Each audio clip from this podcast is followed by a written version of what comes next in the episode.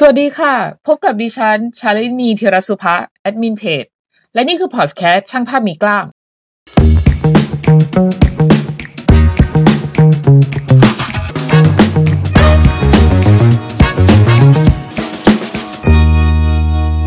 ใน episode นี้เจนอยากจะมาแชร์ประสบการณ์ การสักลายกับการวิ่งมาราธอนหลายคนอาจจะสงสัยว่าทั้งสองสิ่งนี้มันโคจรมาเจอกันได้ยังไง มันเป็นเรื่องที่น่าประหลาดมากที่เจนได้ประสบเหตุการณ์ขณะที่ตัดสินใจไปสักลายครั้งแรกในชีวิต ก่อนที่เราจะเชื่อมโยงไปการวิ่งมาราธอน มาดูประวัติความเป็นมาของการสักลายกันก่อนดีกว่า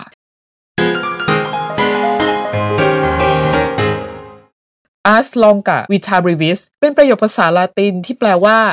ศิลปะยืนยาว ชีวิตสั้น เขาพูดถึงการสักว่าก็คือศิลปะช่างสักเปรียบเสมือนจิตรกร ละเลงสีวาดลวดลาย แต่เปลี่ยนจากผ้าแคนวาส เป็นผิวหนังเป็นเรือนร่างของเรา ซึ่งลวดลายที่ถูกฝังอยู่ใต้ผิวหนัง มันจะเติบโตไปพร้อมกับเรา และบ่งบอกความเป็นตัวตนของเราในช่วงก่อนปี คศ 1991 มีการสันนิษฐานว่าการสักลายมีอายุประมาณ 2-3,000 ปี เพราะว่าได้มีการค้นพบเครื่องปั้นดินเผาที่จีน ซึ่งมีรูปคนลายสักหรือแม้แต่การค้นพบมัมมี่ที่มีอายุราว 3,000 ปี มีลายสักหลังจากปี 1991 ได้ค้นพบหลักฐานใหม่ซึ่งหักล้างกับสันนิษฐานเดิม เพราะว่านักท่องเที่ยวเยอรมนีสองคนได้ไปพบมนุษย์ชายที่ถูกฝังอยู่ในน้ำแข็งค่ะ ตรงนั้นมันเป็นจุดเชื่อมต่อระหว่างประเทศออสเตรียกับอิตาลี ซึ่งชายผู้นี้มีอายุถึง 5,300 ปี นั่นหมายความว่าลายสักได้ก่อกำเนิดขึ้นยาวนานถึง 5,300 ปีเลยทีเดียว และบนเรือนร่างของเขามีลายสักมากถึง 57 แห่ง นักโบราณคดีตั้งชื่อให้ใชายผู้นี้ว่าออสซี่การสักลายนั้นมีหลากหลายมากเลยค่ะ ขึ้นอยู่กับประเพณี วัฒนธรรม ซึ่งมันก็จะบ่งบอกประวัติความเป็นมาของแต่ละประเทศ อย่างในอียิปต์การสักลายเนี่ยเป็นการบ่งบอกถึงสถานภาพชนชั้นของผู้หญิง ศาสนา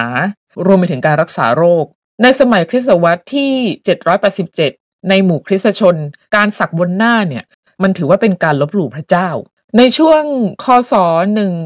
1603 ถึง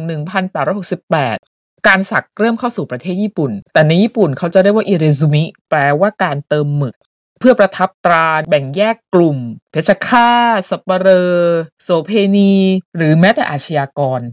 ซึ่งในสมัยก่อนการสักเฉพาะบนหน้า พบได้ในอาชญากร ทาส หรือแม้แต่นักรบหรือชนเผ่าต่างๆสำหรับในประเทศไทยเรามีการสักยันค่ะ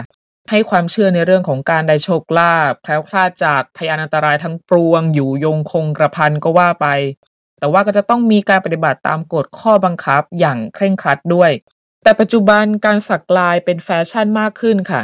เรามีรอยสักบนเรือนร่างไม่ได้หมายความว่า ตรีตาว่าเราเป็นคนบาปเป็นอาชญากรเหมือนในสมัยก่อน สังคมเราค่อนข้างที่จะเปิดรับคนที่มีรอยสักมากขึ้น คือคือไม่ได้มองว่า เอ้ย การมีรอยสักแล้ว คุณคุณแย่คุณดูแบดคุณดูเป็นคนที่ไม่ดี การเลือกลายต่างๆ ก็ขึ้นอยู่กับความชอบ หรือสตอรี่ของตัวเขาเอง และเครื่องสักสมัยนี้มันก็มีการพัฒนาไปในรูปแบบที่มันทันสมัยมากขึ้น มันสักเป็นไฟฟ้ามีเข็มที่เป็นมอเตอร์ และในต่างประเทศเนี่ย คนสักจะต้องมีลายเส้นด้วย ในช่วงที่มีเชื้อ HIV ระบาดตอนนั้นมีข่าวว่าคนที่ไปสักติดเชื้อเอดจากการไปสัก นั่นอาจจะเป็นเพราะเรามีการใช้เข็มร่วมกัน และไม่ได้ล้างทำความสะอาด เพื่อนๆคนไหนที่อยากไปสักก็ควรที่จะเลือกร้านที่มีสุขอนามัยที่ดี คือตรวจสอบได้และน่าไว้ใจได้ประมาณหนึ่งว่าเขาจะไม่เอาเข็มที่ไปจิ้มคนอื่นมาจิ้มตัวเรานะคะ เปลี่ยนเข็มทุกครั้งในการสัก ตอนที่เจนโพสต์รูปกับรอยสักครั้งแรก มีคนทักมาเยอะมากค่ะในอินบ็อกซ์คือถามทุกคำถามที่เราเข้าใจเพราะว่ามันเป็นคำถามที่อยู่ในหัวเรามาโดยตลอดก่อนที่เราตัดสินใจที่เราจะไปสัก เจ็บไหม มันเป็นปกติอยู่แล้วค่ะ คือการสักมันก็ต้องเจ็บ อะไรที่มันทิ่มเข้าไปในร่างกายคนเราขนาดเราโดนแค่มีดบาด เราเย็บผ้า แล้วโดนเข็มจิ้มนิ้วเรายังรู้สึกเจ็บเลย แล้วการที่เข็มมันย้ำๆซ้ำๆลงไปที่บริเวณผิวหนังลงไปตรงกระดูกเนี่ยโอ้โหไม่ต้องพูดถึง มันเจ็บอยู่แน่นอนค่ะ และอีกคำถามหนึ่งที่ฮิตไม่แพ้กันก็คือ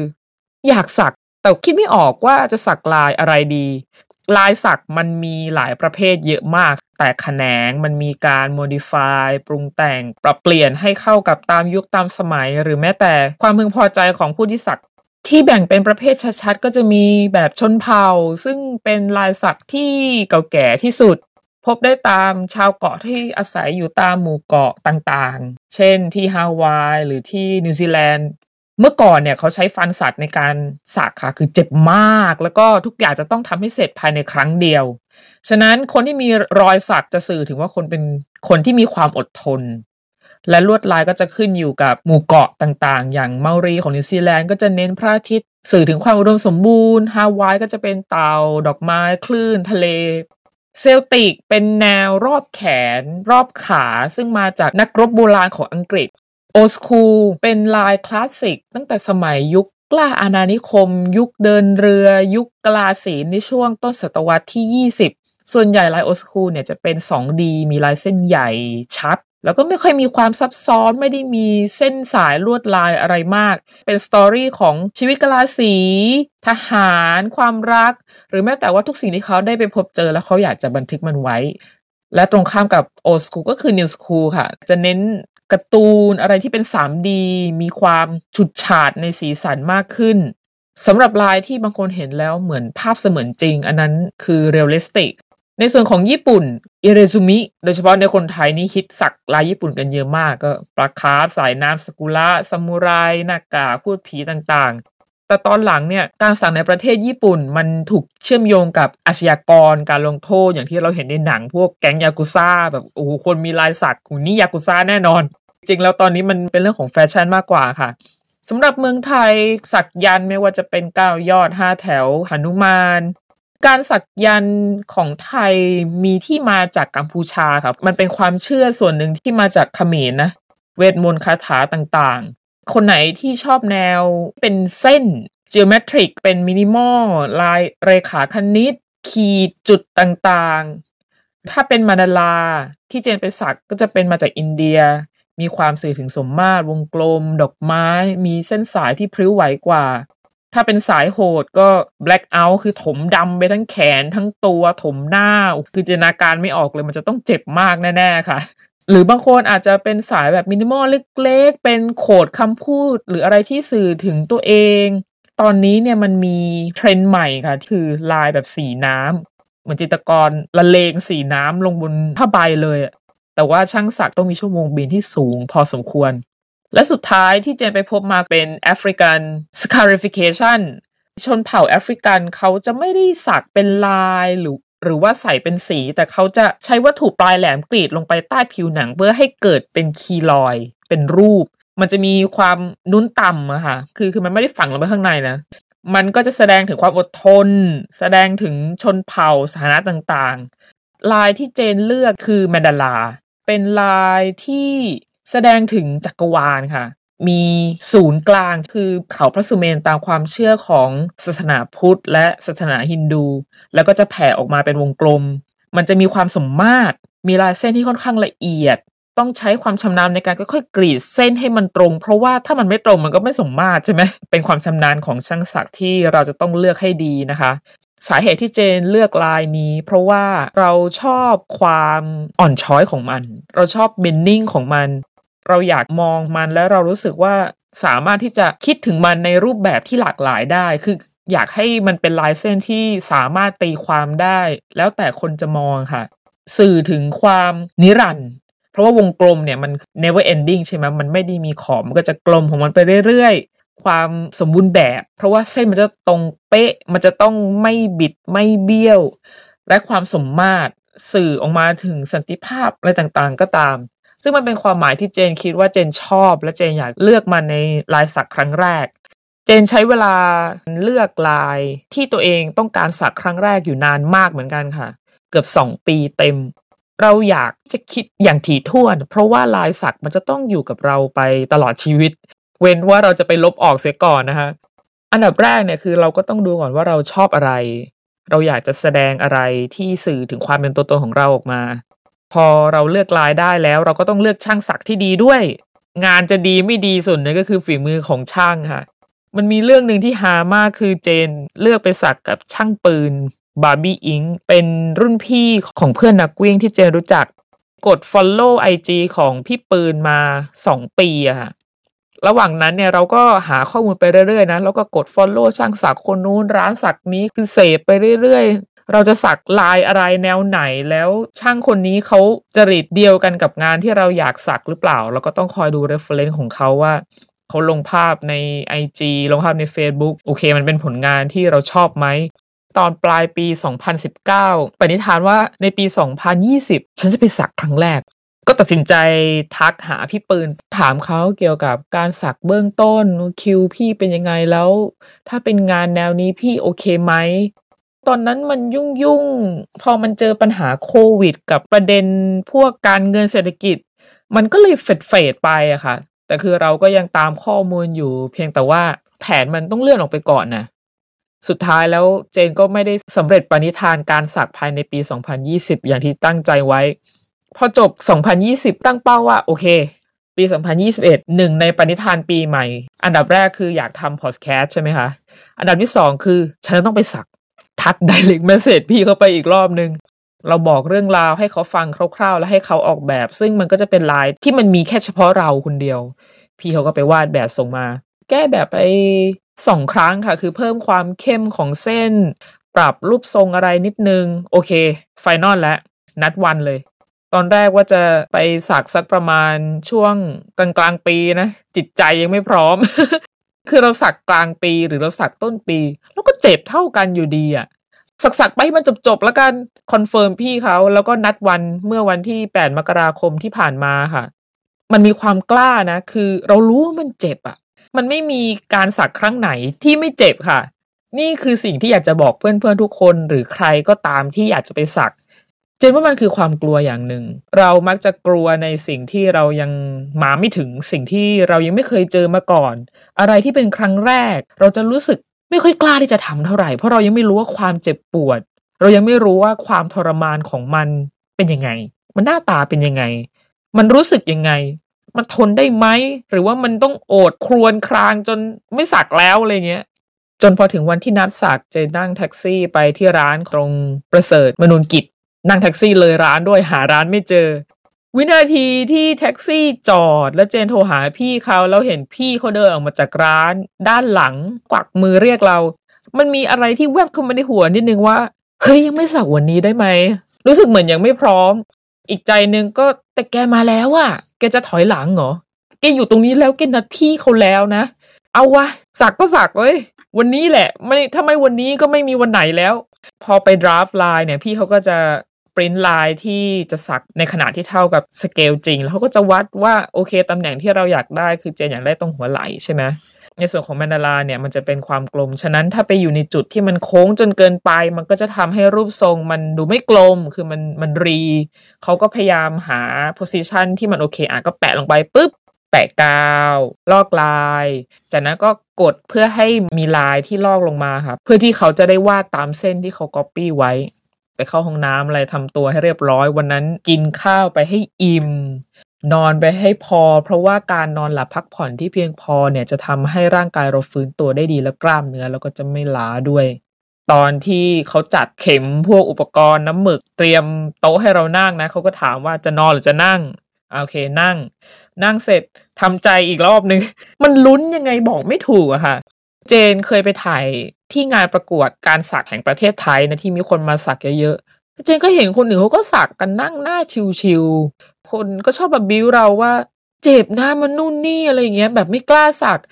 แต่ในใจนึงก็คิดว่าถ้าเราตัดสินใจว่าเราอยากที่จะสักแล้ว มันก็คือความเจ็บที่เราก็น่าจะทนได้ไหมอะเพราะว่าเจนเห็นคนอื่นคือสักทั้งตัวเลยอะและแม้ในจุดที่มันดูน่าจะเจ็บปวดอย่างเช่น พวกหัวรักแร้ มันน่าจะทรมานกว่าไหมแล้วหูเขาสักขนาดนั้นลายใหญ่ขนาดนั้น น่าจะต้องใช้เวลาหลายชั่วโมงเลยเขาเตรียมอุปกรณ์เสร็จแล้วเขากำลังจะจิ้มเข็มลงบนผิวของเราเป็นเข็มแรก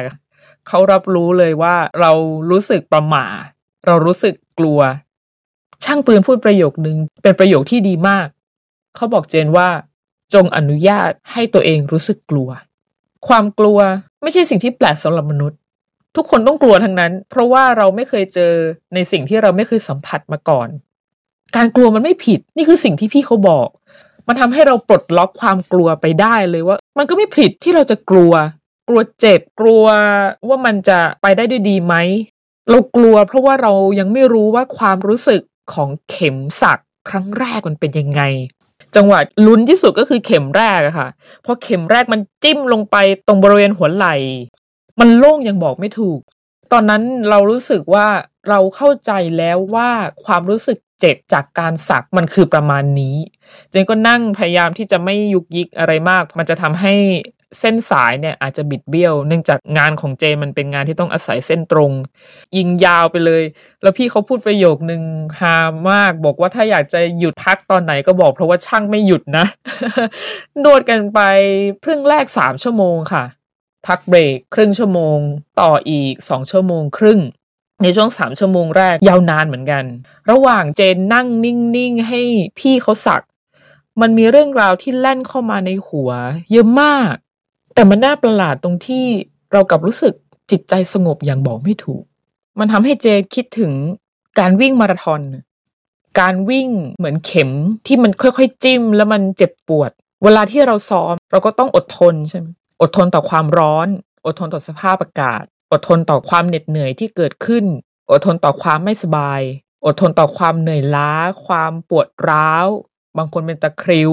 บางคนบาดเจ็บ มันก็เหมือนกับการสักที่ทุกๆ เข็มที่จิ้มลงไปมันเจ็บ แต่ทุกความเจ็บปวดมันสอนเรา มันสอนให้เราเติบโตขึ้น อดทนที่จะอยู่กับความไม่สบายเหล่านั้นได้ จนจบ เมื่อเราสักเสร็จแล้วเรามีลายสักบนตัว มันก็เหมือนตอนที่เราวิ่งเข้าเส้นชัย เราได้เป็น finisher คือมันเหมือนกันอย่างไม่น่าเชื่อ เพียงแต่ว่าตอนที่เราวิ่งเนี่ย เราตั้งสมาธิตั้งจิตที่ลมหายใจ ตั้งจิตที่เท้า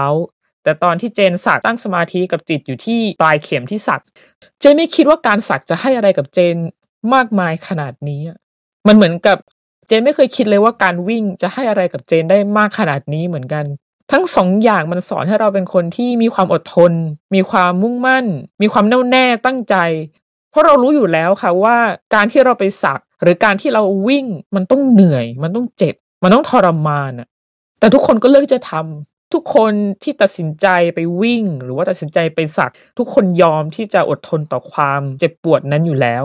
เหรียญชัยหรือลายสักที่สำเร็จมันคือหนึ่งในความภาคภูมิใจของเรา อันนี้ไม่เถียง แต่เจนว่าสิ่งที่สำคัญมากกว่านั้นนะมันคือเรื่องราวตลอดเส้นทางมากกว่า ตั้งแต่เราตัดสินใจไปวิ่งมาราธอนแรกในชีวิต เราตั้งใจซ้อมเรามีกำหนดวันเวลาเรานับถอยหลัง เราตื่นเต้นทำอะไรในสิ่งที่เราไม่เคยทำมาก่อนในชีวิต การสักคือเราก็ตื่นเต้น เราลุ้นว่ามันจะเป็นยังไง คือเราไม่รู้เลยว่าตอนจบมันจะเป็นยังไง แต่เราเชื่อมั่นว่าเราต้องจบ เจนเห็นนักวิ่งมาราธอนหลายคน หรือแม้แต่นักวิ่งระยะไกลหลายคน ไม่ว่าจะเป็นนักวิ่งที่เก่ง หรือว่าคนที่วิ่งเพื่อสุขภาพก็ตามทุกคนที่เป็นฟินิชเชอร์เจนว่าคือเขาสุดยอดเหมือนกันหมดเลยค่ะ เขาต้องผ่านอุปสรรคต่างๆ การเข้าเส้นชัยมันมีความสุขนะ แต่ว่าความสุขสำคัญที่ได้มันคือเรื่องราวที่เกิดขึ้นตลอดระยะทางตั้งแต่เดย์วันที่เราตัดสินใจว่าเราจะลงแข่งมาราธอนเลย ตอนที่เจนตัดสินใจไปวิ่งมาราธอนแรก มันบ้าบอมาก ไม่คิดว่าตัวเองจะวิ่งมาราธอนแรก จากที่ตัดสินใจว่าชาตินี้ ฉันจะไม่วิ่งมาราธอนเด็ดขาด ไม่ว่าใครจะมาบิ้วฉันจะไม่วิ่งมาราธอนเด็ดขาด ฉันไม่ไป ฉันขอแค่สิบกิโล ฉันพอใจแล้ว ฉันจบ แต่มันมีอะไรที่เกิดขึ้นที่มาบิ้วเราว่า เราไปลองดีปะเราไปทำอะไรในสิ่งที่ตัวเองไม่เคยทำมาก่อนว่าไปชาเลนตัวเองในสิ่งที่คิดว่า impossible ทำในสิ่งที่เป็นไปไม่ได้ให้เป็นไปได้ ไปเปลี่ยนแปลงตัวเองอะไปค้นพบอะไรบางอย่าง และพอวันนั้นวันที่เจนเข้าเส้นชัยที่จอมบึงมาราธอนเมื่อปี 2016 มันน้ำตาไหล ไม่ใช่เพราะเจ็บปวดนะเฮ้ยเราทำได้แล้วอะเราเป็น finisher แล้ว เหมือนวันนั้นที่จะตัดสินใจไปสักโคตรทรมาน ไม่ได้ว่ามันไม่เจ็บนะ คือมันเจ็บ และความเจ็บมันจะทวีขึ้นเรื่อยๆ เมื่อเวลามันสะสม เพราะว่ากล้ามเนื้อของเราเนี่ยมันจะล้า เข็มแรก ๆ มันโอเคอะค่ะ เหมือนตอนที่วิ่งออกตัวแรก ๆ โอ้ดีดจังเลยสักพักหนึ่งเริ่มแล้วโอ้โห ปวดขาปวดน่อง หิว ตะคิวมา ร้อนตับแตกก็บ่นกับตัวเองว่า ทำไมฉันต้องมาวิ่งมาราธอน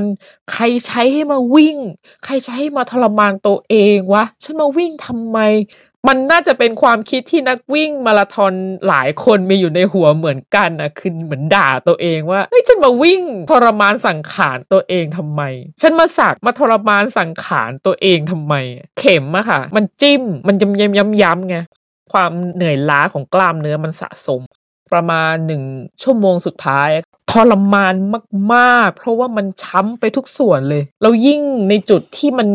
มีกล้ามเนื้อเยอะๆค่ะ หรือช่วงที่เป็นกระดูกบริเวณตรงไหปลาร้าส่วนบนเนี่ยพอเข็มมันจิ้มลงไปอะมันเป็นโดนตรงกระดูกตรงเส้นประสาทแล้วมันวิ่งจี้ขึ้นไปตรงถึงหูถึงหัวเลยแล้วมันเหมือนจะอ้วกจริง ๆ อยากที่จะบอกพี่เขาว่าพี่หนูไม่ไหวอะ แต่ก็คิดว่าเฮ้ยเหมือนเราวิ่งอะ เรามาถึงขั้นนี้แล้วอะ เราลงมาราธอนแล้วอะ เราจะไปต่อไหมอะเราก็ต้องไปให้จบ มันก็ทนได้นะ อากาศที่ร้อน กล้ามเนื้อที่ล้า เหมือนการสักอะค่ะ เป็นความเจ็บที่ทรมานมากแต่ทนได้จนจบ เจนเคยเห็นสีหน้านักวิ่งหลายคนในสนามแข่งขันมาราธอน บางคนหน้าตาคือไม่ไหวแล้วอะแต่เขาก็ยืนยันว่าไม่ว่าจะเกิดเหตุการณ์อะไรขึ้น ฉันจะไม่ DNF เข้าช้าเข้าเร็วไม่สน แต่คือฉันจะไม่เลิกวิ่ง นี่คือปณิธานที่ respect มาก นี่แหละมันคือจิตใจของนักสู้ทำให้เชื่อว่าสองสิ่งนี้มันสามารถที่จะเชื่อมโยงกันได้อย่างน่าประหลาด มันคือ story ของเราอะทุกครั้งที่เรามองไปที่เหรียญ finisherเราจะคิดถึง story ว่าตั้งแต่เราเริ่มตัดสินใจซ้อมวิ่ง เรามาแข่งเราเจออะไรบ้าง เราเจอใครบ้าง มีอะไรเกิดขึ้นกับเราบ้างเหมือนตอนที่เรามองไปที่รอยสักของตัวเอง เราก็จะคิดว่าทำไมเราเลือกลายนี้ อะไรทำให้เราตัดสินใจมาสัก แล้วตอนที่สักมันเจ็บปวดขนาดไหน แต่ความสุขที่เรารู้สึกว่าเราได้ก้าวข้ามความกลัวของตัวเอง ออกจาก comfort zone ของตัวเอง ในจุดที่เราสบายมาตลอด ไปทำอะไรในสิ่งที่มันไม่สบาย ในสิ่งที่มันทรมานและนี่คือเรื่องราวที่เจนได้รับจากการสัก และคิดว่ามันเป็นสตอรี่ที่ดีมากๆ จนอยากที่จะมาแชร์ให้เพื่อนๆหลายคน ได้รู้ว่าการสักไม่ได้น่ากลัวอย่างที่คิด ไม่ได้ทรมานขนาดจะเป็นจะตายขนาดนั้น เขาไม่ได้เอาปืนมายิงนะเราไม่ได้ตาย เป็นความเจ็บที่แค่ชั่วคราว พอสุดท้ายแล้วมันก็จะหายไปในที่สุด เหมือนมาราธอนเลยค่ะ ตอนที่วิ่งด่าแทบตายว่าต่อไปฉันจะไม่มาวิ่งมาราธอนอีก จะไม่มีมาราธอนที่สองแน่ๆฉันขอแค่นี้ฉันพอ สุดท้ายเข้าเส้นชัยเสร็จเหนื่อยจะเป็นจะตาย ยินดีกับเหรียญว่าผมไม่ไหวกูจะตายแล้ว อย่าเพิ่งมาคุยด้วย ขอดื่มน้ำพอหายดี เฮ้ยงานหน้าลงไหน มันนี่นี่คือวงจรของนักวิ่งมาราธอนค่ะ ซึ่งวงจรของคนที่สักไม่ได้ต่างกันเลย ตอนสักโคตรเจ็บไม่ไหวแล้ว ฉันมาทรมานตัวเองทำไมมันโอ้จะเป็นจะตายนู่นนี่นั่น พอสักเสร็จแผลหายสักพักหนึ่งไปต่อลายอะไรดีอะมันเหมือนกันตรงที่เมื่อมีครั้งแรก มันจะมีครั้งที่สองสามสี่ห้าหกตามมาแน่นอน หลายคนทักมาใน inbox เยอะมากค่ะว่า มันเป็นยังไง โอเคไหม เจ็บหรือเปล่า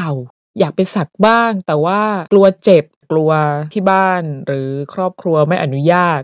ออกตัวก่อนเลยค่ะว่าครอบครัวเจนก็ไม่โอเค เหมือนกันกับการสักหัวโบราณแหละถ้าพูดกันตรงๆ เจนก็มองว่าเราก็โตแล้วอะ จะสามสิบห้าแล้ว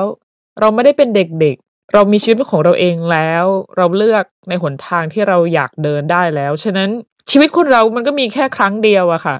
อยากทำอะไรก็ทำ เพราะว่าเราก็ไม่รู้เหมือนกันว่าวันหน้าเราจะตายตอนไหน สมมติเกิดอุบัติเหตุมันจะทำให้เราไม่ได้ทำในสิ่งที่เราอยากทำเลย เพราะเราโมแต่รอ เราโมแต่กลัวคนอื่น ว่าเขาจะมองเราไม่ดี จะไม่โอเคที่เราทำแบบนั้น ตัวคุณเป็นคนที่รู้อยู่ดีแก่ใจอยู่แล้วว่าคุณชอบหรือไม่ชอบมัน ถ้าคุณหนักแน่นพอคุณก็บอกไปเลยว่าฉันอยากทำและนี่คือสิ่งที่ฉันต้องการ แน่วแน่ในความต้องการของตัวเองสำหรับคนที่ถามว่าเจ็บไหม เพราะเขาเห็นเจนในคลิปที่นั่งค่อนข้างนิ่ง เจนก็จะบอกเขาตรงๆเลยว่า โคตรเจ็บ ยิ่งเฉพาะช่วงชั่วโมงสุดท้าย เหมือนกับวิ่งมาราธอนแล้วเจอปีศาจกิโลที่ 35 เลยค่ะตะคิวมาอืแต่เราไม่ได้ตะคิวนะ แต่มันทรมานมากมันสุดๆ แต่ยังไงมันก็เจ็บอะไม่มีอะไรที่ได้มาโดยง่ายดายในชีวิตของเราถ้าเราไม่ต่อสู้หรือเราไม่อดทนเพื่อมัน อันนี้คือสิ่งที่เจเรียนรู้ทั้งจากการวิ่งและการสัก ยังไงมันก็เจ็บปวด แต่สิ่งที่เราจะได้คือเราจะเป็นคนที่มีความมุ่งมั่น แน่วแน่ อดทน และมันบ่งบอกว่านี่คือประสบการณ์ที่เราผ่านมา เหมือนประโยคนึงที่เขาบอกว่า pain is temporary pride is forever ความเจ็บปวดก็แค่ชั่วคราว ความภาคภูมิใจ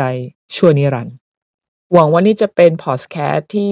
สร้างแรงบันดาลใจในการ ออกไปรักตัวเอง ออกไปวิ่งมาราธอนหรือแม้แต่ออกไปสักครั้งแรกในชีวิต และพบกันใหม่ที่ episode หน้า เรื่องราวจะเป็นอะไรมาติดตามสำหรับวันนี้ สวัสดีค่ะ